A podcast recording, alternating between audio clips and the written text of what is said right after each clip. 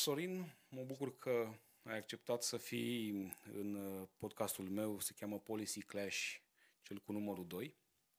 Uh, noi ne știm de mult timp, cred că sunt peste 20 de ani de când eu eram tânăr student și tu lucrai la SAR. Deci uh, avem așa o istorie mai mult în societatea civilă. Eu am trecut în, în politică, dar sunt ani buni de când, de când ne știm. Acum, eu politician, tu tot în societatea civilă și expert cu expertiză în guvernare în uh, regiune. Ai lucrat, cred că, în toate țările din regiune, dacă nu mă înșel. Pe aici, pe acolo, da. Pe aici, și ne acolo. vedem acum de liberare, cum ar veni. da.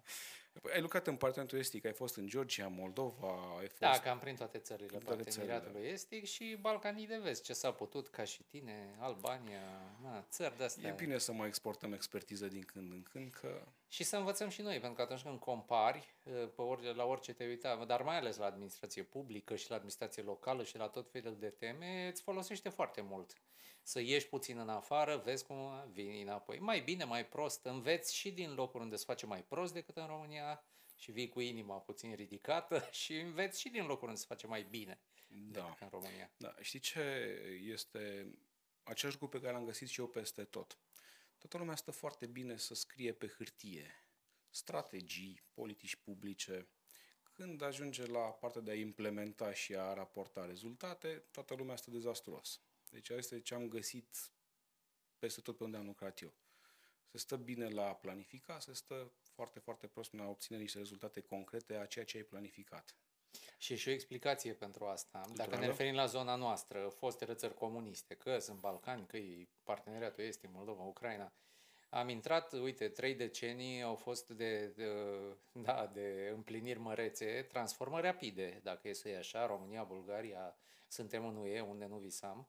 Uh, și o grămadă, am înghițit o grămadă de reforme instituționale, policies, dar rind foarte, foarte rapid, deci copy-paste, copy-paste, ca la Pașopt, ca în secolul 19 la 48, când a început occidentalizarea României, un proces similar. Și atunci, și atunci e o problemă, pentru că ei îți cer cu cea mai bună credință să faci strategii, să ai aia, aia, capacitatea e limitată de a le face, dar mai ales de a le absorbi. Ori ce am constatat noi în toate țările astea e că ce contează este pentru o strategie pe care o ai, ai făcut-o, e bună. Dar când o ai, dacă ea se conectează cu bugetul instituției respective sau ministerului sau, uh, mă rog, agenției care gestionează un sector, dacă strategia se conectează la buget și anume la bugetul la real, anual, nu la cai vers pe pereți pe care îi pune un băiat într-un Excel, uh, atunci lucrurile se fac. Dacă strategia să face cum să fac 90% din astea de la noi, când primarul sau ministru cheamă un băiat mai tânăr care știe engleză și fă bă asta că ne ceră ea să bifăm, să avem și noi strategie de X, Y, mediu, apă, canal, aer, de toate trebuie să ai câte o strategie. Uh, trebuie să o bifezi ca să o arăți la Europa, că altfel nu se eliberează banii. Băiatul o face, sau fata, ea există, s-a bifat, dar... Uh, uh, Ce scrie în ea nu se întâmplă băieții grei care au decizia pe mână sunt aia din spatele primarului sau ministrului care sunt cu bugetul în instituție și care sunt acolo de 20-30 de ani sau mai, mai de curând cu partide, cu chestii și acolo să deci lucrurile să decid când împarți bugetul. Acolo vezi ce se întâmplă și ce nu se întâmplă. Nu vreau să discutăm neapărat despre asta, despre guvernanță de tip uh, asistență tehnică, proiect, reformă și așa mai departe, dar foarte interesant. Nu, dar asta e văzut... foarte generală da. chestia. Da, foarte interesant, uh, doar uh, vreau să spun că uh, am văzut că se merge foarte mult, comisia nu mai merge pe ideea de proiecte cum se mergea la noi în preaderare, să apart, pare și după, uh, ci au venit cu un nou mecanism, se cheamă sector budget support, adică sector pe buget și atunci nu le dă de făcut, uh, de dă niște chestiuni foarte clare de făcut și niște indicatori.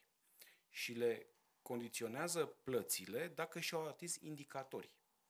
Și atunci nu le mai dă bani doar așa, scrieți, se uită la proces cum ai cheltui banii pur și simplu. Banii intră în buget, deci consolidează bugetul național și lasă pe ei să și organizeze cum vor, nu intervin pe proces, nu intervin pe achiziții, bine, le pun alte condiționalități, după care, dacă ei pot raporta indicatorii, le dă, le dă banii. Dacă nu, nu le mai dă banii.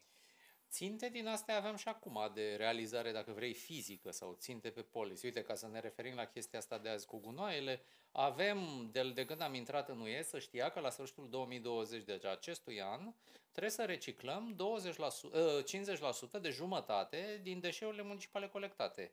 Ne-am asumat, am semnat-o de vreo 10 ori, deci o țintă de policy.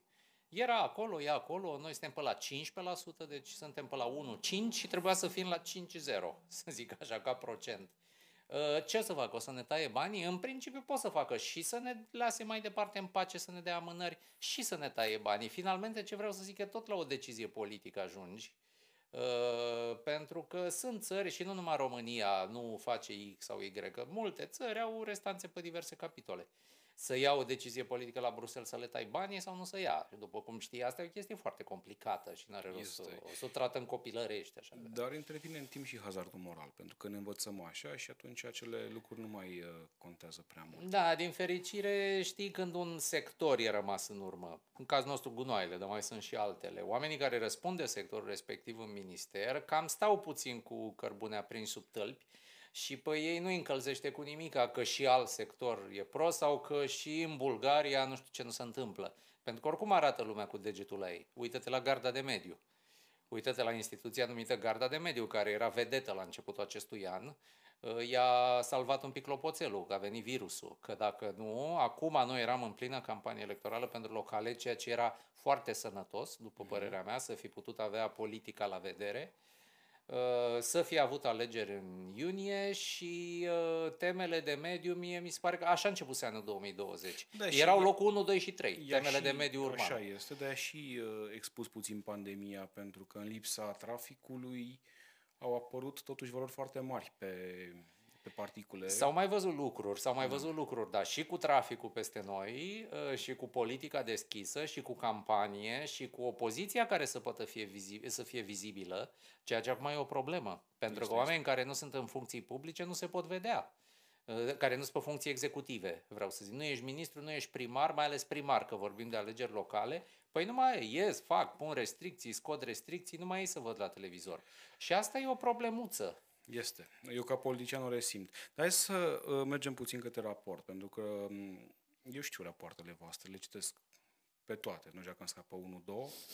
Uh, este în stilul uh, vostru, în stilul Expert Forum, uh, plin de date, plin de context și asta ajută foarte mult. Și tema, evident, este uh, pe salubritate, salubrizare, managementul deșeurilor, și pe ideea calitatea aerului. Calitatea aerului. Bun, uh, nu știu cât este percepută tema legată de managementul deșeurilor, pentru că se vorbește mult mai mult despre calitatea aerului, dar cea cu adevărat, bine, ambele sunt extrem de importante, dar cea cu adevărat urgentă, urgentă, urgentă, urgentă, este cea legată de managementul deșeurilor, pentru că efectiv nu mai sunt uh, gropi de gunoi unde să ne depozităm gunoiul. Deci noi, bucureștenii, nu mai avem, s-au umplut. Mai mult se pune și peste. Da? Și avem niște probleme ecologice uh, fabuloase uh, și dacă nu se va întâmpla un miracol, o să ajungem, ce puțin pe anumite zone ale Bucureștiului, pentru că București este mare, să avem dezastre ecologice. Adică... Dar s aruncă pe câmpuri și pe Maidane. Care e problema? Și în apă. Deci există debușee totdeauna. Venim cu mașina încoace. Acum am auzit că ni s-a mai dat un infringement Ă, adică scrisoare de întârziere, nu-i decizia curții, cum a fost acum câteva mhm. săptămâni pe calitatea aerului, pe cele 48 de gropi neecologice, deci pe stil vechi, pe care nu le-am închis și trebuia să le închidem în 2009 acum 10 ani. Deci da. suntem într-o mică întârziere de 10 ani, ni s-au dat din nou ă, în momentul de față, chiar înainte să scriu acest raport, deci acum vreo două luni, m-am uitat pe site-ul Comisiei Europene să iau toate infringementurile României, să văd câte sunt. Infringementurile sunt complicate, erau vreo 100 ceva 108. și ele au stadii, 108 erau atunci și ele au stadii, fiecare are stagii. Când îți dă o scrisoare, pe urmă mai dă o scrisoare, pe urmă suflă în fluier, pe urmă îți dă cartonaj galben, pe urmă te trimite în Curtea Europeană de Justiție, ăia te judecă și la sfârșit îți dă o condamnare, ceea ce România a pățit luna trecută pe calitatea aerului în marile municipii. Dar între timp mai sunt și alelalte. E, Uh, din cele 100, o vreo 33 sunt pe teme de mediu, așa numărasem eu, iar 7-8 pe care le-am pus aici într-un tabelaj frumos la sfârșitul raportului sunt pe cele două subiecte pe care le-am ales noi, adică deșeuri și calitatea aerului. Vă dați seama, de, trebuie să că un, un infringement e un flux. E un flux, e un dialog, de fapt, între Guvernul României și Comisia Europeană pe o temă pe care ai întârzieri sau nu respecti acquis și dialogul ăsta are stadii din ce în ce trece de la galben, portocaliu, roșu și amendă la urmă. Asta e logica. Așa este. Partea cu adevărat tristă este că au trecut ani peste noi, au trecut mulți ani, sunt 14 ani de când suntem în uh, Uniune, au trecut sau uh, ne-au trecut pe sub nas bugete semnificative, mm. vorbim în raportul vostru de un miliard de euro. Pentru deșeuri municipale numai. Doar pentru deșeuri municipale. Subiectul deșeuri municipale, să înțeleagă. Asta e termenul tehnic pentru gunoi. Ce aruncăm? Haideți să înțeleagă... Gunoi solid. Să înțeleagă oamenii ce înseamnă un miliard de euro, ca să puțin, punem puțin în context. Este bugetul pe un an al București, la primăriei capitale. Un miliard de euro. Primăria mare. Primăria mare. Da, că sectoarele mai au încă o dată pe atât. 2 miliarde în total. Da. Sectoarele și primăria mare undeva la 2 miliarde 200 de milioane de euro. Deci vorbim de o sumă fabuloasă care putea să fie investită în soluții ecologice da? și nu a fost investită. Deci s-au pierdut cam jumătate din bani. Am pus la un loc cele două cicluri, că noi am fost două cicluri bugetare în UE, de când am intrat, am parcurs două cicluri am avut miliardul să rezolvăm chestia cu gunoiul de aruncat, să zic așa, ăsta solid. Ce aruncăm pe ghenă dacă suntem la bloc sau punem în tomberon sau facem într-un fel sau altul. Uh, un sistem s-a ales atunci. Deci s-a ales un fel de sistem foarte rigid, simetric în teritoriu, în care fiecare județ a devenit un fel de unitate de proiect, Uh, proiectele se cheamă Sistem uh, de Integrat de Management SMID. Da. Este Sistem Management de Integrat Deci de... ideea era să se închidă toate gropile vechi de gunoi, să se facă altele noi ecologice pe sistem european, dar care în general trebuiau să fie mai puține ca număr, ca să ai cantități mari să poată fi economică activitatea. Noi aveam multe și proaste pe sistemul vechi, trebuiau mai puține, centrate pe un județ și cu sisteme noi de colectare, eventual pe fracții separate și așa mai departe. Ă, tot în raportul nostru la sfârșit vedeți un tabel cu stadiul de execuție al acestor smiduri pe fiecare județ, că este foarte interesant, iar stadiul execuțiilor se întinde de la 10%, cel mai prost, care la mine apare că ar fi Suceava, dar mai sunt și altele, Vârcea Vaslui, tot prostau, până pe la 90% cel mai bine. Deci avem da, doar două smiduri funcționale, Argeș și Covasna. Care funcționează bine și se pare că și uh, își ating obiectivul de business, pentru că trebuie să se închidă și economic chestia asta. Adică trebuie să ai suficient gunoi, colectarea să meargă bine, fracțiile să se ducă unde trebuie, la reciclatori, ce nu se poate recicla să meargă iar unde trebuie și toată chestia asta să se desfășoare conform costurilor aprobate. Unde Bucureștiul? Bucureștiul nu este pe nicăieri în acest sistem pentru că are o situație specială, dar drama este că mai mult de jumătate din județele țării sunt așa și sunt vreo șapte șapte-opt județe care n-au zmit deloc da, în momentul sunt ăsta. județe care n-au avut bugetul fabulos al Bucureștiului la îndemână. Nu, e adevărat. Bucureștiul e un caz special. Bun, ce se întâmplă în București? Uh, în București se întâmplă că avem un oraș foarte îngust teritorial, nu ai o zonă metropolitană, nu ai o cooperare instituțională cu județul Ilfov. Deci nu de, ai o planificare teritorială. De câte ori se pune problema, ca peste tot în Europa, să faci o, un depozit de gunoi sau ceva care are legătură cu gunoi, uite, nenorocitul de arzător ăsta, de incineratorul, începe o ceartă politică, pentru că normal nimeni nu-l vrea la el pe teritoriul lui. Nu nicio comună din jurul București nu vrea să aibă ea groapa de gunoi în care să aducă, cum să spun, 3 milioane de oameni să-și aducă gunoiul. Și atunci trebuie găsită o soluție civilizată care până acum nu s-a găsit. Care este problema? Serviciul este subfinanțat.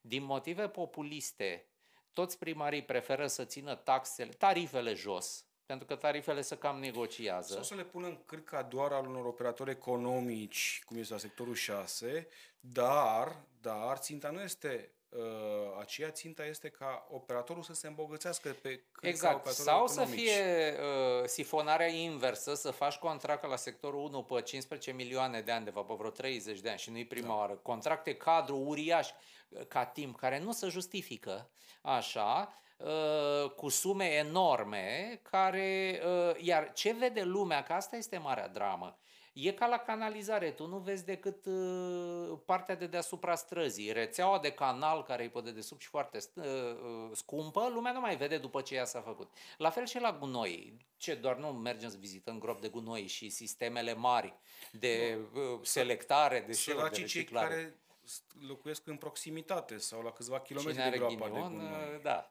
Uh, ce vedem noi? E sistemul de colectare, acolo, ă, așa, deci mașinile de gunoi când vin ăștia să ia și sortarea. Ă, drama națională a sortării pe care, bă, o facem, ba, o facem și lumea vede tot felul de chestii pe care nu le înțelege și nici eu n-aș înțelege dacă nu m-aș fi uitat în asta.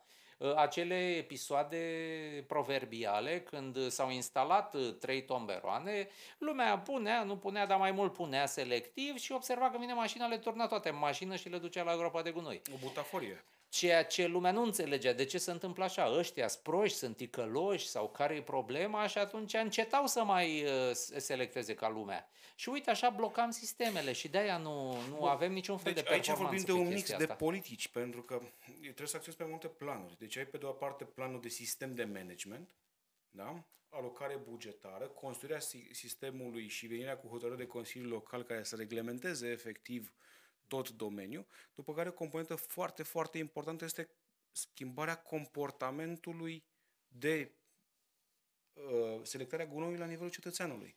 Și, Pentru că atunci vei începe să ai da. efectiv Și din rezultate. păcate am întârziat atât de mult încât dacă este apuce acum să le faci, trebuie să le faci cam pe toate odată, adică nu prea mai ai timp să le iei pe rând.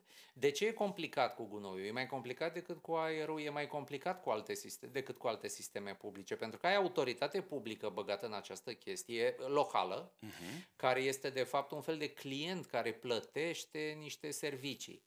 Ai salubristul, ăstia pe care îi vede lumea, cu mașini, Fiecare cu sectorul care... cu clientul lui de ani de zile. Așa e în București. Da. Ar putea fi și mai mulți pe un sector, nu spune nimeni. Care e agent privat? Ai groparii de gunoi, deci la proprietarul gropii, care e altul decât salubristul, și tu, primărie, trebuie să ai contracte cu amândoi, dacă se poate curate și economice, Ă, și ai și o politică națională, pentru că anumite lucruri ți le impune guvernul, de exemplu anumite tipuri de taxe ca la locale. Îți dă o paranteză în care tu ca primărie poți să alegi. Plus standarde eventual. Ă, standarde totdeauna și ai garda de mediu care verifică tot și vine și amendează pe toată lumea, pe salubrist, pe primărie, pe toată lumea dacă care nu își respectă. Dacă nu se redusă la o fantomă. Garda de mediu, da, așa trebuie să facă ea pe hârtie. Evident că ea n-are cu cine, nu inspectează, nu face, nu face probabil nici cât ar putea să facă. Deci noi la București, oricum, producem, am văzut raportul vostru, 20% din gunoi uh, la nivel păi național. e cam proporțional cu PIB-ul, nu? Da. E logic pe undeva. Cam este. Mm. Dar ce vreau să zic este că eram în Consiliul General uh, în 2019 când a apărut discuția cu minunatul uh, incinerator. Vreau să înțelegi că nu m-am opus din principiu idei de incinerator. În ce an ai spus? În 2019 da, s-a, s-a a venit cred că era târziu și era cam mort proiectul de atunci. Ei au venit, țin minte exact, era în august, undeva în a doua parte a lui august mm. 2019. Și de ce m-am opus? Uh, proiectul cu care au venit în fața Consiliului General era supradimensionat.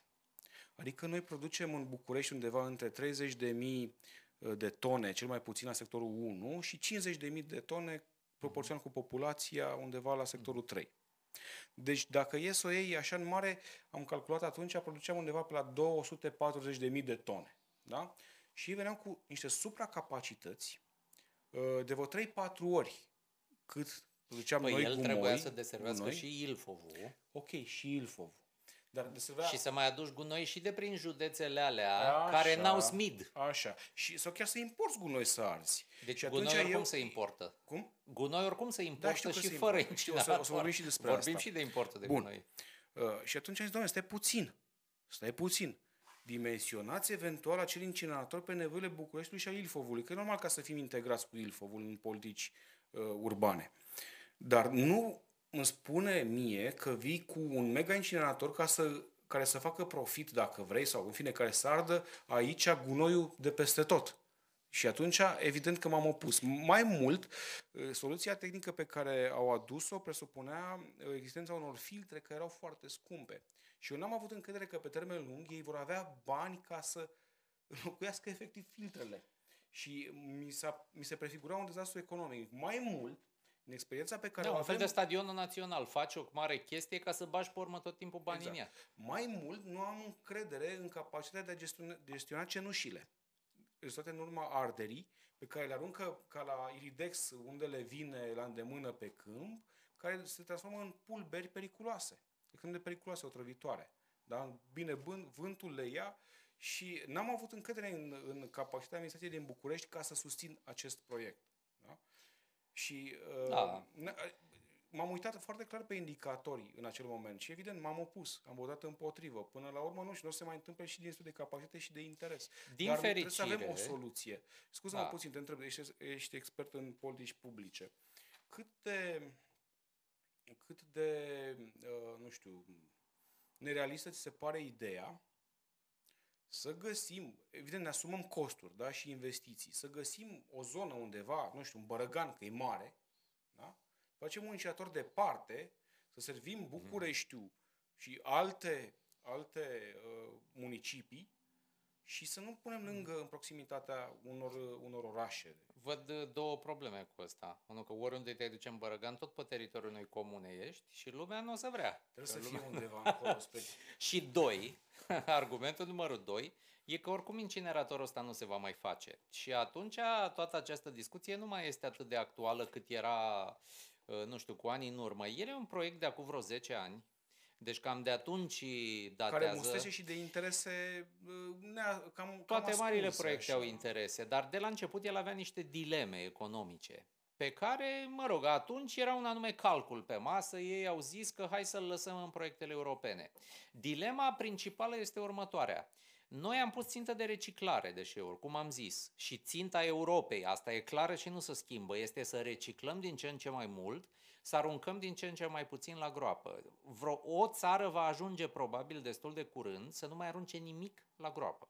Probabil Belgia, Olanda în zona asta, adică tot ce se poate recicla să reciclează, ce materie organică, deșeu din asta, din gospodărie, să vor face, nu știu, niște gropi de compost, niște procedee, de fapt să dispară complet gropile. Ori, dacă tu reciclezi, compostezi așa, ă, această investiție uriașă de sute de milioane care trebuie să dureze niște zeci de ani, da, și să scoată banii mai are rost să o faci? Asta e întrebarea. Pentru că cu cât, mai, cu cât ai mai mult succes pe politica 1 de reciclare, cu atât îi scazi economicitatea unui asemenea proiect. Iar dilema asta a fost acolo de la început. I-au zis, hai că îl facem, că până ajungeți voi. Dar uite că au trecut 10 ani, uh, Bine, noi n-am crescut uh, uh procentul de, de reciclare, da. dar ținta e tot acolo. Trebuia să fim la 50% și trebuie să facem ceva. Și mai este o chestie pe care n-a înțeles-o lumea. Iarăși, Ă, chiar și cu incineratorul ăsta costa bani. El își recupera un pic din cost ă, vânzând curent și căldură în, în radet, de exemplu, că el putea să încălzească niște apă din arderile alea de, de gunoaie, dar asta numai acoperea un pic din marele cost al întregului sistem de, de management al deșeurilor. Și asta e o discuție pe care iarăși politicienii actual în funcție nu o spun, primarii. Dumne, colectarea și procesarea deșeurilor în orice formă, dar mai ales în formele astea europene, costă bani. Dacă tu vrei să fie cu zero bani, atunci vei avea efectele de acum. Zvârlite pe câmp, pe peste tot, Ele presiune costă, pe gropi. Externalități, externalități există. În loc, cum arată centura Bucureștiului, pentru Dumnezeu. În loc ca plasticul să se ducă, s-au făcut alți agenți privați, reciclatori, care au investit, au capacități Uh, ei s-au, și-au făcut planul de business după țintele noastre de reciclare, ziceau investesc, da uite, în 2020 o să reciclăm 50%, deci eu o să am un influx de plastic venit din colectare atâta, ele la 15%.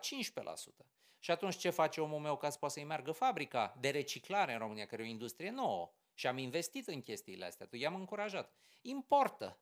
Importă deșeuri din alte țări. Din că altfel pe... nu poate să funcționeze. Datele... Iar dacă mâine Uh, politicul va interzice importul de deșeuri, ei o să moară. Din datele pe care le am Deci vedeți eu... paradoxul, peturi împrăștiate pe câmpuri, el are nevoie de plastic, N-are de unde să-l ia din România pentru că noi nu colectăm selectiv și nu reciclăm și atunci îl aduce din Serbia, din Italia. Din Anglia. Și E ca la Ăsta e partea legală, pentru că deșeul, dacă e sortat, spălat, e așa, el e un, o materie primă pentru industrie. Iar în, în Europa e libertatea de circulație a deci, mărfurilor, nu poți să interzici. Dacă... dacă unii fac haiducii și amestecă, iau cu, cu excavatorul din groapă și pun în tomberon și aduc în România ca și când ar fi plastic sortat, asta e o încălcare a legii. Și trebuie să meargă legea după ei. Deci nu spune problema. Deci e ca la proști. E ca la proști în vreo trei feluri suprapuse. Bun. Uh, am documentat puțin subiectul, uh, că nu mai stăm mult, mergem și pe călăterului. Pe, mai am o pe, chestie totuși care e importantă și care a apărut uh, uriaș de importantă după ce am lansat raportul și ne-au spus-o și nouă niște insideri. Nu avem un sistem uh, uh, funcțional în momentul de față în România uh, de preluare de la oameni a molozului din construcții, deci deșeurile din construcții. Dacă e un șantier foarte mare, cu firmă, ăla își închiriază niște de alea foarte mari, bene, să pune acolo și să descurcă cu ele. Dacă tu îți faci un apartament... că le duce și lasă pe undeva. Dacă ți nu știm, trebuie verificat. Dar dacă tu ai un apartament sau o casă în București, chemi o firmă mică care îți generează cu noi, că nu umple o benă de aia, deci nu poți. Nu există în momentul de față un sistem oficial și atunci ce fac oamenii? OLX, sunt niște băieți cu uh, dubițe, îți ia sacii, uh, nu pui întrebări. Bun. Și dai 200 de lei. O să-l pun pe asta și programul ghici unde, se, ghici unde se duc sacii? Pe centură. Și din coace de centură. Uh, am fost zilele trecute în zona triaj care e destul de în interiorul Bucureștiului. Pentru că nu, e o dacă, zonă dacă s-ar duce la groapă, iar costa ceva de o taxă. zeci de ani se pun deșeuri acolo și nicio, nu știu dacă garda de mediu a călcat vreodată. Știi, știi care e partea funny sau interesantă? Că discuții de, de genul acesta mai găsim pe YouTube de acum 10 ani. Sper să nu o vedem peste 10 ani și pe aceasta iarăși pe YouTube. S-a schimbat de 10 Bun, ani. De ce s-ar fi schimbat? Am pregătit o mică documentare ca să vedem puțin pe București unde ne aflăm. Deci în București, București este acum în prezent de servit de trei depozite mari de deșeuri. Glina, Chiajna și Vidrea.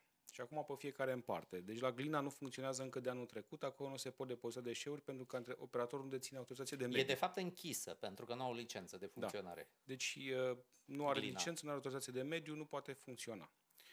Deci, uh, oficial, să înțeleagă lumea, la Glina nu se duc deșeuri de un an și ceva, nu mai știu. La Chiajna, care e, la Chiajna practic este de aproape de capacitatea maximă, peste 80%. Deci mai avem puțin și aia este, numai unde să-i pui efectiv, da? Doar că acolo e mai mult decât groapă, că au și niște facilități de procesare, inclusiv astora organice și alea vă dau mirosurile în sectorul 6 care vă interesează. Exact.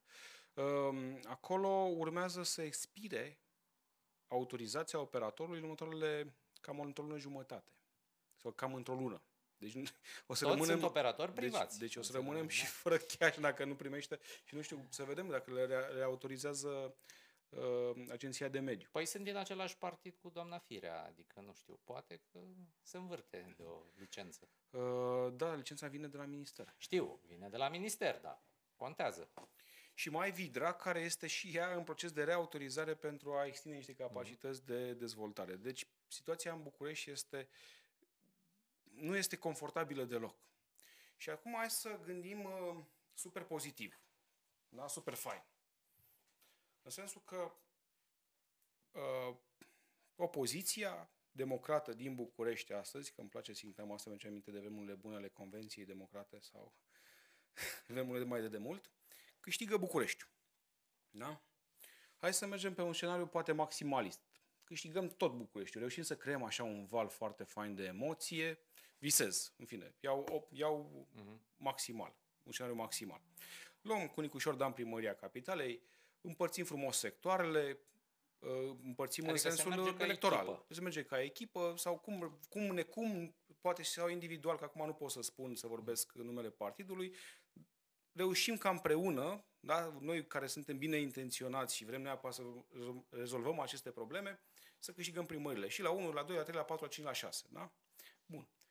Ce este de făcut? Pentru că ai niște primării cu niște capacități, cu situații extrem de diferite între ele, da? cu operatori diferiți, um, cu um, uh, fără date suficiente care să fundamenteze, contractele de delegare a serviciului. Dumnezeu știe cum sunt făcute și probabil că nu este enforcement pe ele.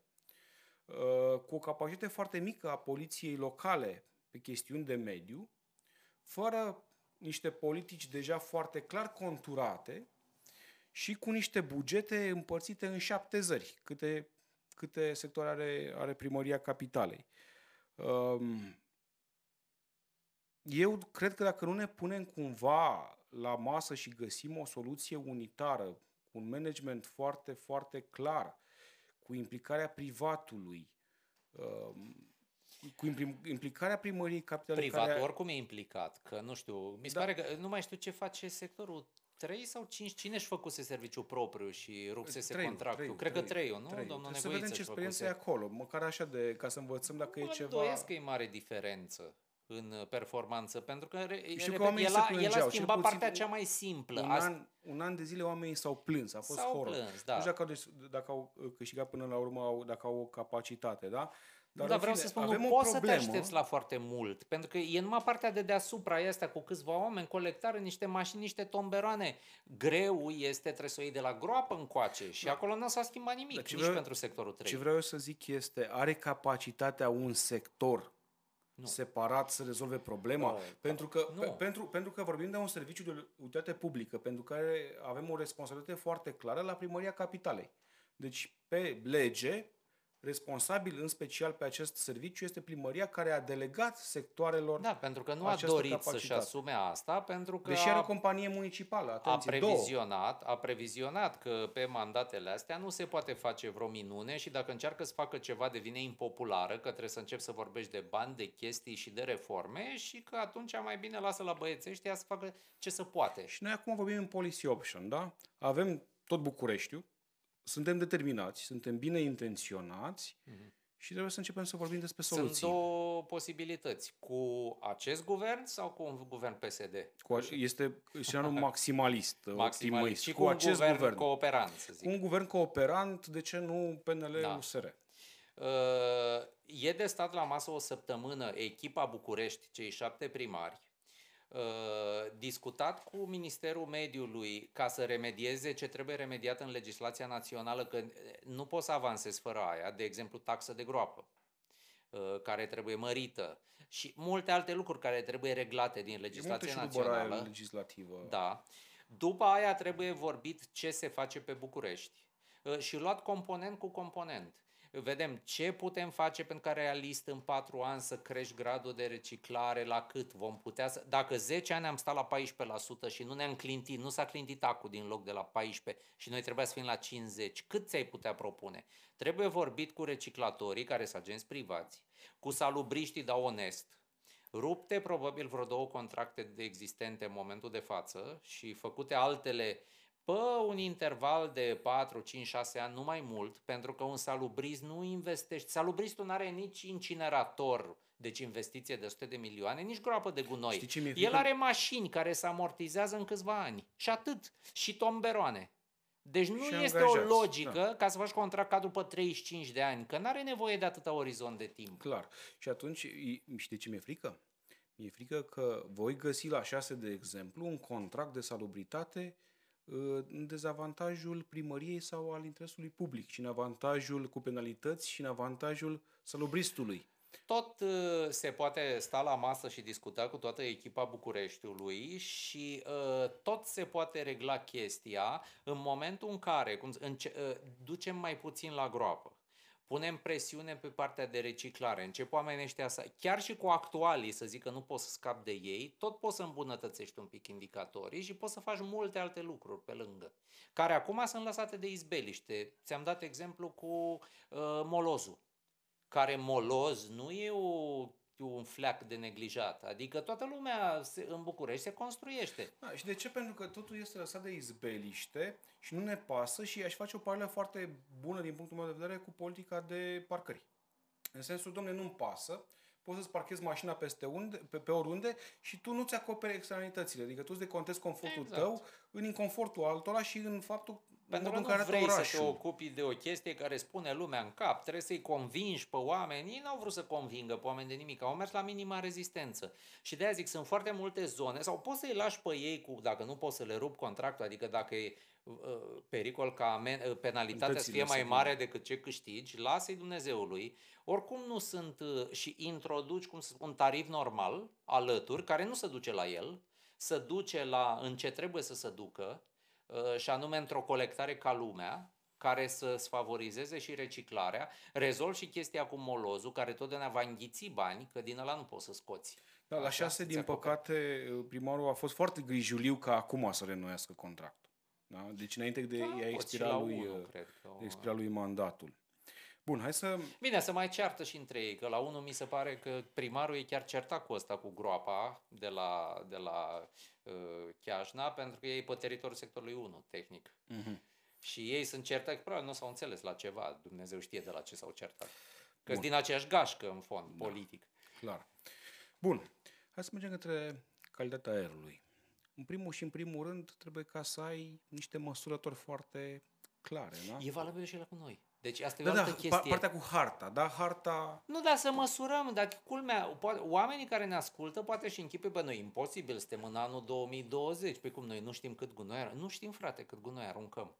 Nu știm, sunt estimări făcute așa din deget, foarte aproximative. Nu știm ce e în compoziția gunoiului, deci nu o să credeți. Asta e o chestie foarte Care high-tech. A, a, afectează pânza freatică, afectează Nu, da, compoziția și schimbarea ei pe ani, îți dai seama ce aruncă lumea, încotro te miști, ce materiale noi ai putea să folosești. Deci așa se face în vest. Bă, asta e subiect de cercetare. Adică aici trebuie băgat și bani de cercetare în chestiile astea. Cercetare aplicativă tehnologică în reciclarea gunoiului. La aer la fel până nu măsori, nu se întâmplă. E o regulă în management.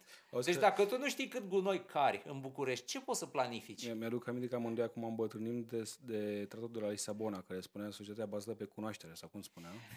Pe cunoaștere, bun. Uh, hai să măsurăm. Adică unde e cunoașterea aici? Unde regula asta în management e de când s-a inventat managementul. Dacă într-o fabrică nu măsori o chestie, nimeni nu se ocupă de ea. Dacă începi să urmărești un indicator, să creează atenție. Pe... Bun. Asta au făcut colegii ONG-ști cu consorțiul respectiv cu AirLive în luna decembrie, mi se pare că i-au dat drumul. Eu însumi am fost anul, acum și de 2 ani. Buf, da. deodată ați văzut că am, a, a explodat ani atenția. La, la, a, a, doi, acum 2 ani am plecat cu o organizație din mediu, m-a invitat să mergem împreună la Sofia, încă nu a apărut în România, avea un sistem similar și hmm. ei întotdeauna, ce s-a întâmplat, ca și la noi, prima etapă, Domnule, acesta este o tehnologie foarte ieftină pe care vă, uh, vă invităm să o adoptați acasă la voi, vă, vă spunem cum să o montați ca să fie în parametri normali și să putem să avem, uh, să acoperim o zonă pe care autoritățile nu o acoperă, ca să știm și noi ce respirăm. Și ce au făcut acolo, au ajuns la câteva mii deci mii de astfel de aparate. Am și eu unul, este chiar aici montat, o să ți-l arăt după aceea că l-am adus și măsur cu el aerul în timp real. Uh, și uh, la, la început uh, să zic, domnule, dar nu e omologat, nu este testat, nu este, sunt baliverne și așa mai departe. Și știi ce au făcut? S-au dus și l-au montat pe stația oficială. Da? Timp de o săptămână a înregistrat niște Și-au valori. în tandem. Da. Și pe aceea stație oficială, în mai multe lucruri au făcut acest lucru, practic l-au validat, pentru că avea, au arătat că au fix aceleași valori și l-au validat. Da? De facto, practic. Lumea a început să aibă încredere, au adoptat foarte multe astfel de stații și atunci când prezentau de fiecare dată starea vremii, prezentau și rapoartele acestei rețele de citizen science, dacă vrei, de, independente de, de colectare. Da. Adică nu mai putem să mințim așa de mult. Faza este că, îmi iau aminte, în 2017, când Gabriela Firea a promis că, a zis, în scurt timp vom achiziționa 16 stații. În 2017. Pe la mine scurt timp înseamnă două săptămâni. Hai poate să rău. Trei luni. Hai șase. Dar nu le-a luat. Deci nu, nu a interesat-o ca să vadă ce se întâmplă. Iar pe zona asta ai două Poate tipuri... le aduce acum cu vaccinurile, rapid, să facă da. testul în București. Ai două tipuri de intervenție. Ai intervenția strategică, pentru că ai o hartă și știi care sunt sursele de poluare, le-ai identificat foarte clar și ce trebuie ca să faci? Trebuie să elimini sursele de poluare. Da? Și mai este cealaltă parte de monitorizare în timp real. Și atunci tu îți pui senzori în oraș unde știi că ai de obicei probleme, iar dacă treci pe niște valori care pun în pericol sănătatea populației, tu trebuie ca pe loc să elimini sursa de poluare. Fie că te duci peste constructorul care o generează sau închis traficul la Unirii. De ce? Pentru că îți mor oameni. Adică da, și trebuie asta... ca să intervii în timp real. Noi nu suntem nici măcar în etapa 1 ca să știm ce da. valori reale, N-avem oficial... tablou de bord, nu avem nu dispeceratul. Nu avem. Și asta n-ar fi greu de făcut. La gunoi, la asta e mai greu, că sunt investiții mari, lume, dar aici, băi, e un sistem de senzor. Culmea că de câțiva ani uh, stau cu bani în cont 16 milioane bani europeni exact pe sistem de monitorizare a aerului și pe sistem de monitorizare a aerului a luat România infri, uh, uh, condamnare la Curtea Europeană de Justiție luna trecută pentru că, de când am intrat în UE, nu facem sistemul de monitorizare în marile municipii, care, sigur, nu e simplu, e tehnologic, dar nici foarte complicat nu este. Discuția asta cu calitatea măsurătorilor făcută de cetățeni mi se pare complet inutilă, adică e etapă depășită în momentul ăsta, pentru că noi nu discutăm farmacie. Adică dacă ar fi diferențe de 10% între ce măsoară statul și ăștia zici care e mai bun, dacă în ăsta ți-a măsurat depășire de 600% și toată lumea a văzut fumul, tu ce mai contești? Deci a fost foarte util pro, uh, proiectul colegilor ONG și făcut cu bani e, extrem excellent, de puțini, excellent. pentru că a pus o temă pe masă, uh, a creat uh, o bază de discuție și asta e foarte important și a energizat. Deja de asta a devenit un fenomen. Eu cred că dacă nu, nu aveam criza cu virusul, astea erau temele principale de campanie, calitatea aerului și gunoaie. Și, și, și traficul. Care este o temă e... pe care și eu am încercat să o țin pe agenda publică cât de mult am putut eu. Ele se leagă între ele, vedeți că și dacă ai multe gunoi aruncate, e tentație să le mai dai și foc și atunci ajungi la calitatea aerului. Ă, ați văzut zilele trecute să duceau pe nu știu cine, nu știu unde, care apropo erau cam în zona gropii Vidra, ă, unde sar cauciucuri, gunoaie, că mai ar și pe scară mică cetățenii, mai ar și pe scară mare cine are Bine, să scară mare. Despre, despre, despre sursele de poluare, da? Pentru că pe diferite tipuri de poluare ai diferite da. surse de poluare. Adică când vorbim despre part- Dar microparticule. este pe toate. 73% pe microparticule. Dacă am Traficul niște... este cam pe toate, și pe oxizi de azot, și pe uh, oxizi de carbon, și pe particule, e cam pe de toate. E și pe zgomot, care de zgomot nici n-am ajuns să ne ocupăm, de poluarea fonică în oraș. Uite câteva date, da? Cât se poate de, de clare. Traficul rutier pe noxe, vorbesc acum. Traficul rutier pe noxe avem 80%, adică 78% practic. Industrie și servicii undeva la 16,5% și încălzire rezidențială 4,9%. Pe emisii totale de dioxid de carbon avem traficul rutier 75%, industrie servicii 12% și încălzire rezidențială 12%. Pe, pe dioxid de sulf, contribuțiile sunt undeva la industrie și servicii 66% și încălzire rezidențială undeva la 20%. Deci asta că știm în mare cam ce se întâmplă. Și în București avem așa. Uh, și vezi, aici e foarte interesant cum se întrepărtund toate lucrurile. Păi, în primul rând, ce ai? Păi ai traficul, nu mai insist aici, toată lumea și, și acceptă că este unul dintre da, principalii... Deși unii sunt enervați și n-ar vrea să încep cu traficul, dar știm efectul ăsta. Da. Toată lumea acceptă niște chestii, deci nu începeți de la mine, începeți de la ălalt. Nu se poate, începem de peste tot. Doi, ai șantierele care produc microparticule pentru că nu se respectă normele și disciplina în construcții și că avem poliții locale care... Microparticule sau chiar macroparticule câteodată că lasă noroiul ca lupuri pe șosea când iese basculantate. De obicei știi cum e, că un clan uh, do- domină piața imobiliară într-un sector și eu vorbesc mai mult despre București, iar ei decid cine este șeful de la poliția locală. Și practic este lupul paznic la oi. Adică șeful de la poliția locală care are atribuții și pe mediu și pe control de mediu, pentru că garda de mediu are undeva la 12 angajați pe București, iar poliția locală ea are 15-20 de angajați da? Poliția locală ar trebui să contribuie la acest da, efort. Este, este controlată de cei poliție. care Primăria fac Generală mai are un serviciu de inspecție generală, are un serviciu de ecologie urbană și calitatea mediului, are vreo 5, plus poliția locală de care zici, deci sunt vreo 5 organisme care, dacă s-ar vrea, ă, s-ar putea duce. Azi, bă, ai, azi aici, mâine colo și în trei săptămâni observ că cureți jumate dintr-un sector, dacă vrei. Dacă vrei.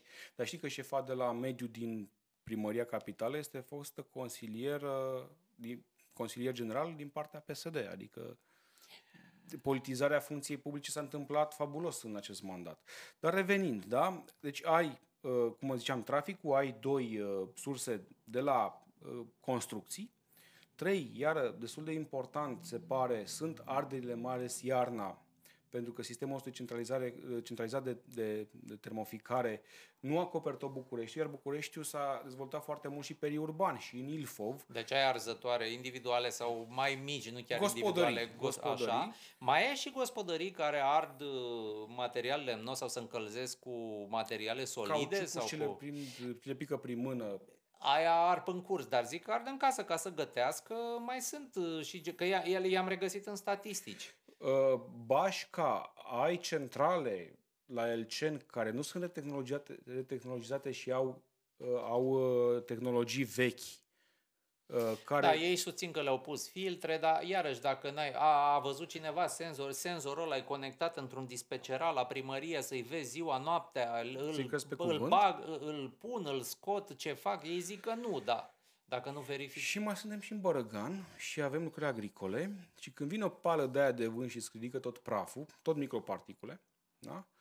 în lipsa pădurilor sau perdere de păduri, avem surse multiple de poluare. Deci uh, nu e chiar atât de, de ușor, e ușor de măsurat. Dar da. ca să intervin cu politici coerente și cu bugete și planificare în timp, ca să Știu, da. Eu zic să lăsăm noi vântul din bărăgai și să ne ocupăm de astea pe care le putem rezolva, că sunt multe pe care le poți rezolva. Adică mai aduce vântul din bărăgan praf, dar hai să nu-l mai răscolim toată ziua pe București. Adică pe stradă să facem ceva cu el. Hai să nu mai, nu știu, să facem ceva cu, cu traficul. E destul de clar ce trebuie făcut. Uh, dar iar o parte depinde de guvern, din păcate, și anume centura ocolitoare, care e foarte importantă, pentru că fără ea stăm și... Da, este zero, trebuie să ai minim, dar în mediul urban e clar că trebuie ca să mergi mai pe, pe urban mare cum este București, trebuie să mergi pe soluție metrou, adică e sunt tot, toată, toată, tot meniul de soluții trebuie aplicat urgent și pe, cam pe toate componentele deodată și sigur că vei ajunge și la elementele impopulare care sunt o taxă cumva că zici de poluare pe mașină. Noi nu avem în momentul de față. Lumea va spune, a, pe păi de asta e cam acciza în prețul carburantului. Bun, dar aia e ca un fel de taxă de cât consum drumul. Adică e proporțională cu cât mergi. Bine. În mersul prin oraș nu e foarte eficient acciza, că poți să nu mergi foarte mult, Uh, și să poluezi o grămadă și e mare diferență între mașini. Nu stai puțin, uh, Sorin, că din tu știi de vedere al poluării. Finalitatea unei politici publice este să schimbi deci comportamentul. Deci facem o zonare? Stai facem puțin. o zonare? Crezi, crezi, sau crezi nu? că bucureștenii, dacă le pui o taxă, ar prefera să se urce în acele uh, autobuze jegoase, efectiv jegoase. Că eu merg cu autobuzul și ce știu, știu cum arată, dar astea noi turcești sunt deja jegoase. Da? Sau ar prefera să plătească și taxa aia nenorocită, numai să nu se suie în aceste autobuze care nu au bandă dedicată, pe care nu te poți baza, care sunt execrabil întreținute, nu sunt bine interconectate, Păi știu, de aia spuneam că trebuie să pleci cam, cam pe toate palierele de soluție deodată. Și cu mobilitate alternativă, și cu îmbunătățirea transportului în comun. Din fericire mai avem tramvaie, nu le-am desfințat ca la Constanța sau alți luminați care au Sunt cenușele să... nu s-a investit nimic știu. în ultimii 12 uh, ani în tramvaie, care se cheamă tramvaie. acum după numele istoric STB, ceea ce e idee bună că au revenit la numele interbelic. Ai e... văzut uh, știrea zilei, ai văzut cine a preluat conducerea? Am văzut, am văzut. O, un o rușine. Un transfug. O rușine. Uh, rea, uh, fostul RATB, actualul STB, e un fel de rat de 2, ca să înțeleagă lumea. Deci e un faliment nedeclarat. Acolo se mănâncă, capi- deci capitalul se erodează, adică materialul pe care îl ai. Nu, nu s-a înlocuit cu, adică nu, nu e o mare investiție că s-au cumpărat autobuzele astea. Și nu ai metrou. Ca în nicio țară europeană nu ai metrou. La capitală, la în altă parte, nu poți să faci tarifare comună, nu poți să faci scheme de circulație, e foarte greu. Uh, trebuie pornit pe toate deodată. Pe bucățele păi, nu merge, ați ave, văzut. Avem capacitatea, lumea parcări... avem capacitatea să mergem pe toate deodată? Da, da, păi nu, trebuie, dar trebuie văzut real, realist ce să pot face în patru ani. Pentru că, se puțin, toate odată înseamnă investiții, înseamnă buget, da? Numai... Investiții sau organizare, Știi depinde. Că avem patru mari probleme structurale în București. Au fost trei până acum pe agenda mea și am mai pus una. Și le-am repetat de când sunt eu din prima zi consilier general. Am venit cu eu din campanie în 2016, am fost consilier general. În primul rând, traficul cu tot ce înseamnă mediul urban degradat și cum arată orașul plus calitatea aerului.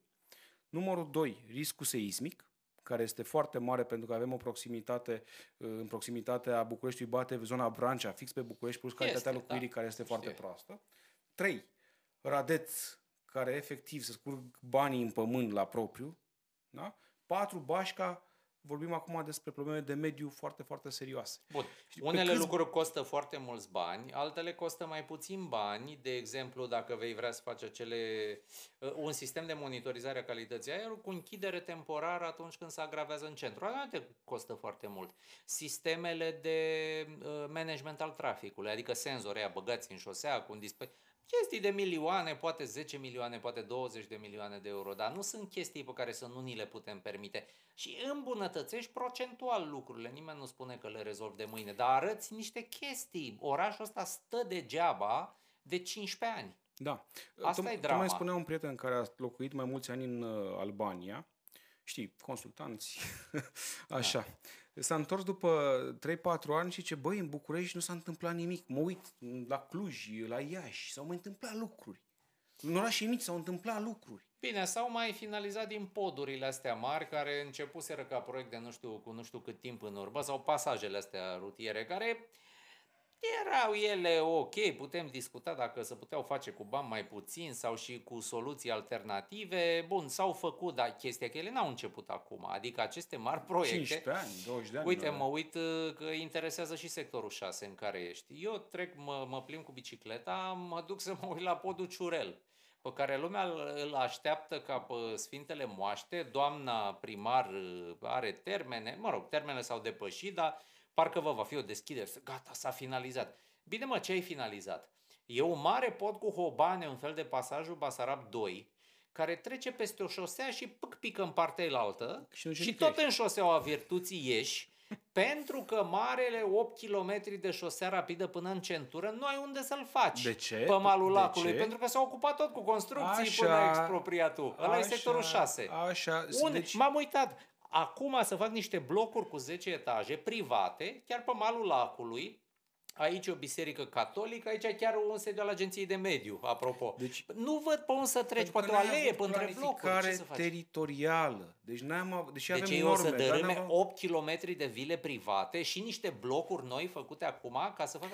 Pentru, Pentru ce că faci n-a existat coordonare între primăria Bucureștiului și primăria Scătului 6 și au dat mutul la autorizații de construcție cum a vrut el și cui a vrut el pe cât a vrut el. Păi și atunci de ce mai faci podul ăsta și fluturi ideea că o să faci, o să se termine, vai și o să se termine și o să ducă lumea, eu nu știu, parcă suntem nebuni, o să se suie cu mașina pe el. Și să coboare tot în stradă. Coboare tot în strada virtuții în parte. Bun, treci peste Dâmbovița. Da. Deci e un fel de... Merita chestia nu, asta? niciun caz. Pot cu hobane care o să se vadă de la 10 km?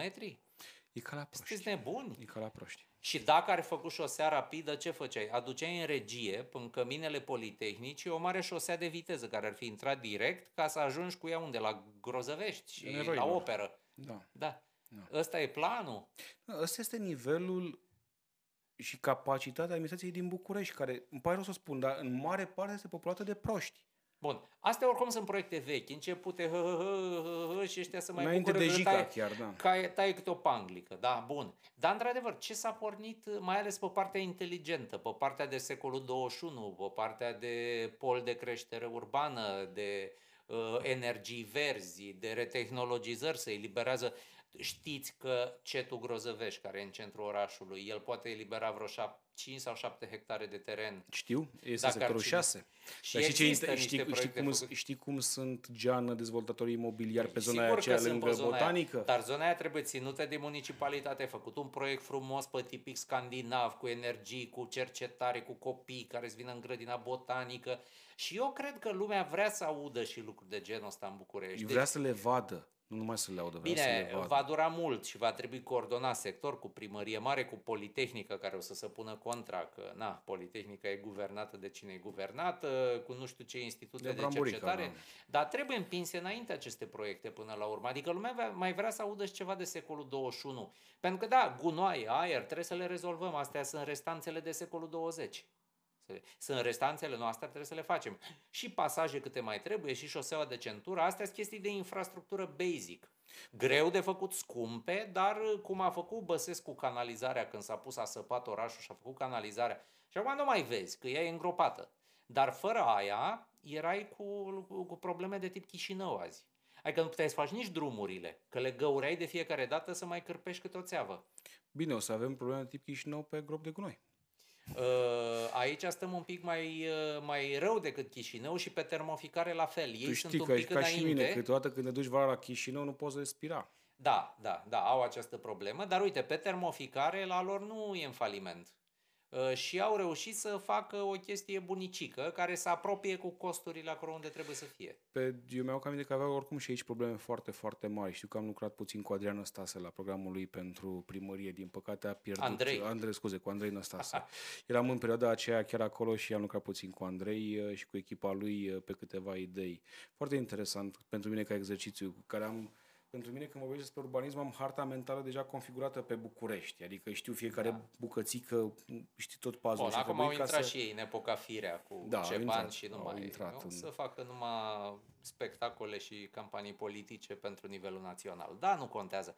Uh, în București, nu știu, e foarte important când o să fie alegerile. Am văzut că Parlamentul a preluat acum, vor fixa ei data alegerilor. Nu mai departe înțeles. de șase luni de la expirarea stării de urgență. Deci asta ar trebui să fie cel mai târziu în 15 noiembrie anul acesta. Dacă nu apare da. un val 2 și nu o să apară o nouă stare de urgență... O nouă stare de urgență și mergem cu ăștia, cu primare ăștia până în pânzele albe, deja Uh, oricum s-a suflat în fluier de când a început uh, criza de două luni, uh, toată lumea vede ce prăpădie și nu în București, în toate bugetele locale, că toți au mentalitatea asta, domne, ultimul tun, ultima țeapă, acum repede, că oricum vine clar, și criza clar, economică, clar, vor fi tăieri bugetare, deci acum mai dăm în firme ce mai putem. Că așa se explică multe chestii care se întâmplă în perioada asta, achiziții care n-au nicio legătură cu, cu materialele medicale, mm, achiziții de PR, achiziții de publicitate, achiziții de... Bun, da, despre București, în general, sunt multe... Ghirlande de, de Crăciun. Da, da, sunt multe de discutat. Aș putea să fac o emisiune și pe că o să fac o emisiune doar pe companii municipale și pe modelul uh, care că nu există în istoria managementului modern uh, sau administrație publice moderne, ceva similar. Adică o municipalitate să, să facă dintr-o dată 24 de companii. Adică trebuie să fii Din care Dumnezeu, o parte duplică departamente de care există să în continuare fii Dumnezeu managementului și la asemenea complexitate nimeni nu are capacitatea să înceapă cu 24 de startup-uri pe care să le, să le uh, populeze cu oameni, cu competențe, să le găsească sedii, echipamente, proceduri, know-how, contracte și așa mai departe. Deci a fost o nebunie ce s-a întâmplat în acești Doamna, ani. Firea a fost un angel de la investitor cu venture fund în care a băgat mulți bani într-o grămadă de companii ca să rămână două bune. Dar nu se știe care să alea. Bun, au tocat foarte mulți bani da, pe consilii de administrație, pe salarii foarte mari, pe sedii, pe contracte, și... pe contracte pe temirce, pe mașini. Și din păcate asta, de exemplu, termoelectrica, succesoarea Radetului, la câteva luni după ce a preluat, e tot în faliment. Da. Pentru că... Deja are 400 adică milioane Ei datorii. credeau că dacă schimbi eticheta de pe ușă... Cu aceleași proceduri? Uh, uită ăia de mine pe unde sunt. Păi da, datoriile tot acolo, țevile tot alea sunt, uh, ineficiența tot acolo e. Adică degeaba muți uh, gaura neagră dintr-un buzunar în altul. Că asta au făcut. Aveam o gaură neagră aici, am mutat-o aici și noi credeam că nu mai consumă bani. Ea da. tot consumă bani mie vreau să zic, îți mărturisesc că mi-e puțin frică. Mi-e frică, Așa adică, și trebuie. Adică, adică e frica lui care și bun. cunoaște problema. Adică mi-e frică efectiv, știm cât de complexe sunt problemele, știm care este capacitatea, slaba capacitate și în care sunt interesele cu care am de luptat, o să fiu primar și cred că o să fiu primar, dacă ar fi, nu știu, altul mai bun, m-aș da poate la o parte. Dar nu-l văd ca să fie implicat în politică la nivel local și să mă dea la o parte.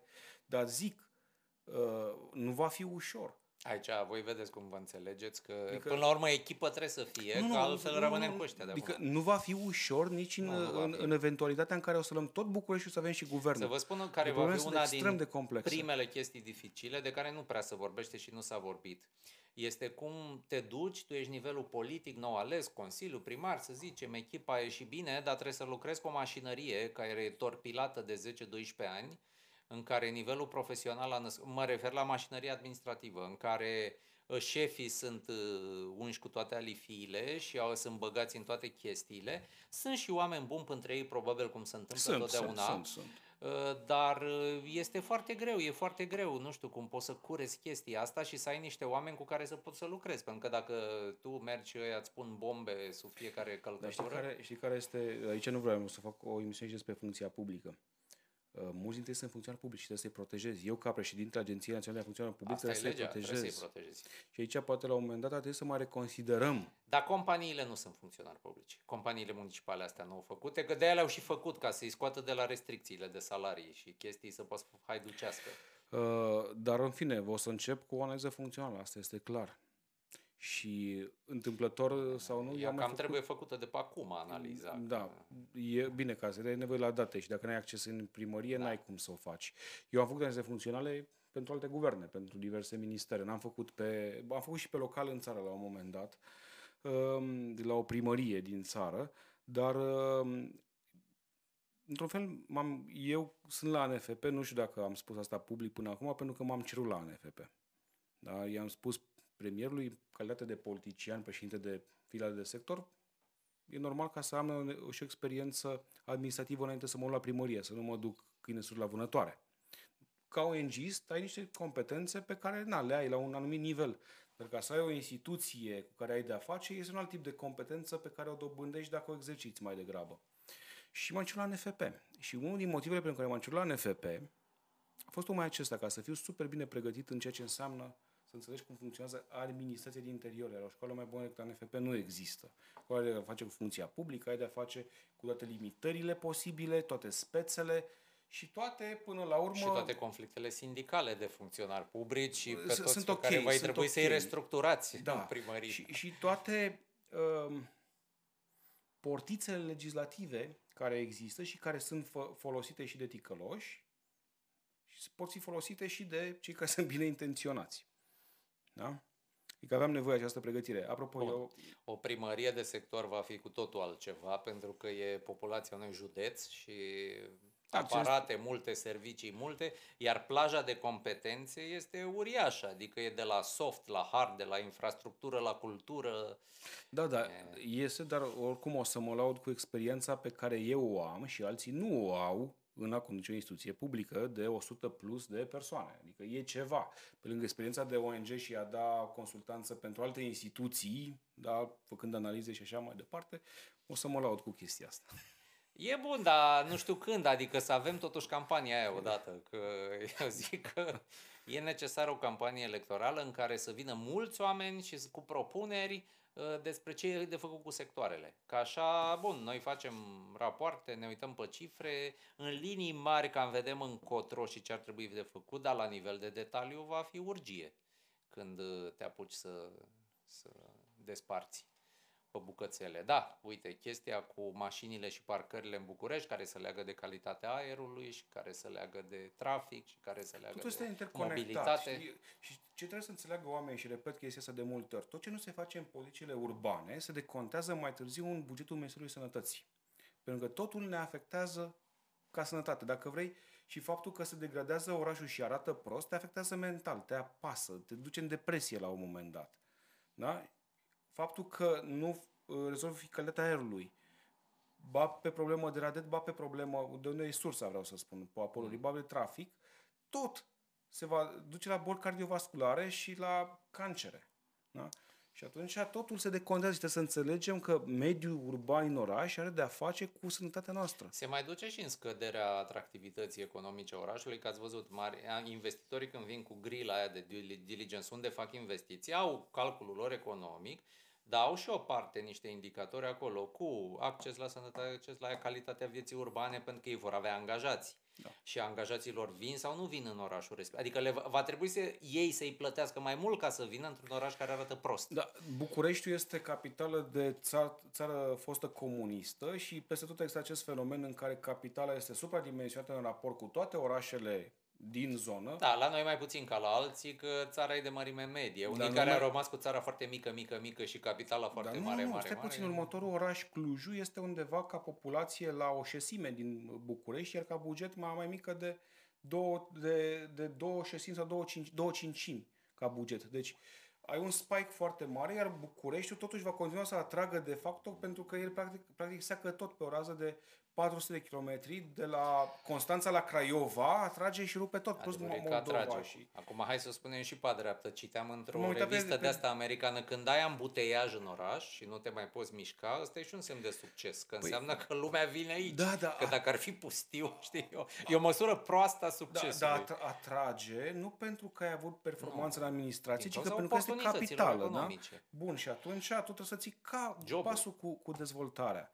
Și atunci în momentul acesta, totul se poate transforma într-o poveste urâtă, nu de succes. De ce? Pentru că dacă nu ții pasul și ai externalități, trebuie să zicem crapă radetul, da? și o să crape. Adică pentru mine asta e o certitudine, da? Crapă radetul, uh, worst case scenario, da? Crapă radetul, nu faci nimic pe, pe trafic, nu faci nimic pe gunoi, bași ca cine mai știe vine un cutremur, nu prea mare, dar nici prea mic. Păi scuză-mă, păi în momentul ăla pleacă lumea. Nu o să mai rămână. Da? Nu o să mai rămână da. lumea. Dacă nu la Cluj. Nu, și acolo sunt probleme, pentru că dacă, dacă ești cam prișină că, că Cluj, te ustură gâtul când ești pe stradă, că nu poți să respiri, pentru că noi sistem centralizat de termoficare, ce faci? Adică toată această uh, știi, atractivitatea orașului se poate schimba. Ce să faci? Faci un incinerator de deșeuri pe marginea orașului. nu, ăla Bine... e un proiect mort, adică știu că mulți se tem de el și pe bună dreptate, dar uh, uh Europa nu-l mai vrea, să zic așa, în nou ciclu bugetar. Uh, nu Noi nu avem va... bani pentru el. Păi nu, banii erau europeni și a, acum 10 ani era dispusă să-i dea, acum nu mai e dispusă să-i dea pentru că el nu se mai pupă cu celelalte politici de mediu, pe scurt. Deci nici nu trebuie să investim foarte mult să-l combatem.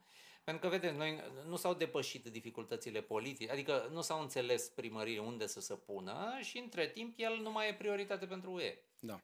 Uh, e. Măcar uh, am scăpat de... Da. Uh, ai văzut că a, tre- a trecut timpul, am atins temele mare, ne-am dus și către altele. N-am făcut eu și n-a fost poate policos din partea mea Trebuia să spun că raportul pe care voi uh, l-ați făcut, l-ați făcut împreună sau pentru Renew Europe. Pentru Renew Europe, și corect să menționăm European. Nu, lucru, e da. foarte corect. Păi da, scrie pe el și chiar le mulțumesc și eu pentru genul ăsta de deschidere. Le folosește și lor. Dar noi, uh, condiția noastră a fost da. să fie public și să poată folosi toată lumea, pentru că e un, e un fel de diagnostic dar uh, și nu ne-am uh, aruncat la soluții, pentru că soluțiile sunt grele și nu avem noi expertiza. Nu suntem ingineri nici de deșeuri, nici de... Uh, și atunci eu cred că toată lumea ar trebui să le iau. Invitasem și pe doamna Firea la dezbaterea da. aceea Ați lucrat cu Elie Brie, care este foarte competent. El e un specialist sectorial pe, pe deșeuri, care știe și ingineria proceselor, nu numai așa că se uită pe, pe costuri ca noi. Uh, și genul ăla de oameni sunt puțini pentru că el s-a întors din Franța după Revoluție, deci vine și cu expertiză externă și atunci are și date de comparație și prin asociații europene. Mai sunt oameni de genul ăsta și trebuie folosiți, iar raportul nostru trebuie luat ca un semnal de alarmă, diagnostic și acum să vedem soluțiile, care pot fi mai multe, pot fi scenarii alternative. De exemplu, pe asta cu aerul și traficul, mă aștept să văd uh, foarte multe soluții, nu știu, să fie competiție, partide, să vedem ce propune și PSD-ul, că n-am înțeles. Ei mai au ofertă sau oferta va fi tot, uh, va, fi, va consta în oameni, în continuitatea da. de oameni? Oameni, firea la primărie, probabil că o să ia prea partidul, că sunt discuții, am înțeles astăzi că vrea ca să ia partidul Ciolacu, da. Să vedem dacă se concretizează. A, iar sau... face campanie pe București ca să câștige la nivel da. național. Da. Ei, în fine. Așa Men, e soarta capitalelor. Îți mulțumesc foarte mult pentru discuție. Eu mulțumesc de invitație. Eu zic că a avut conținut, adică a mers, a mers bine, m-am simțit bine în această discuție. Uh, o am să continui, distanța, am păstrat distanța. Domnul președinte, da, doi așa, coți. Așa. Uh, i-am zis uh, policy clash, adică clash mai puțin, dar e un policy clash la nivel conceptual, nu între, între parteneri. Uh, și încă o dată, mersi mult și... Oricând. Suntem pe preajmă, nu plecăm nicăieri că nu-i voie. exact. Mersi mult, Sorin. Ok, toate bune.